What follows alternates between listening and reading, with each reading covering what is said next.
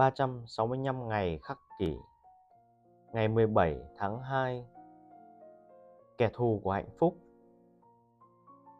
Thật khó để có thể ghép cặp hạnh phúc với niềm khao khát những điều chúng ta không thể có.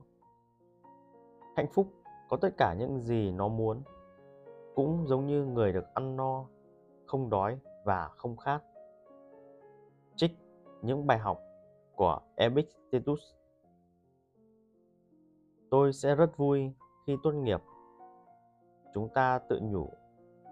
Tôi sẽ rất vui khi được thăng chức, khi ăn kiêng thành công, khi có được số tiền mà bố mẹ tôi chưa từng có. Đây là kiểu hạnh phúc có điều kiện theo cách gọi của các nhà tâm lý học. Nó giống như đường chân trời. Bạn có thể đi hàng vạn dặm mà vẫn không bao giờ chạm tới nó. Bạn thậm chí còn không thể đến gần đường chân trời thêm một chút nào.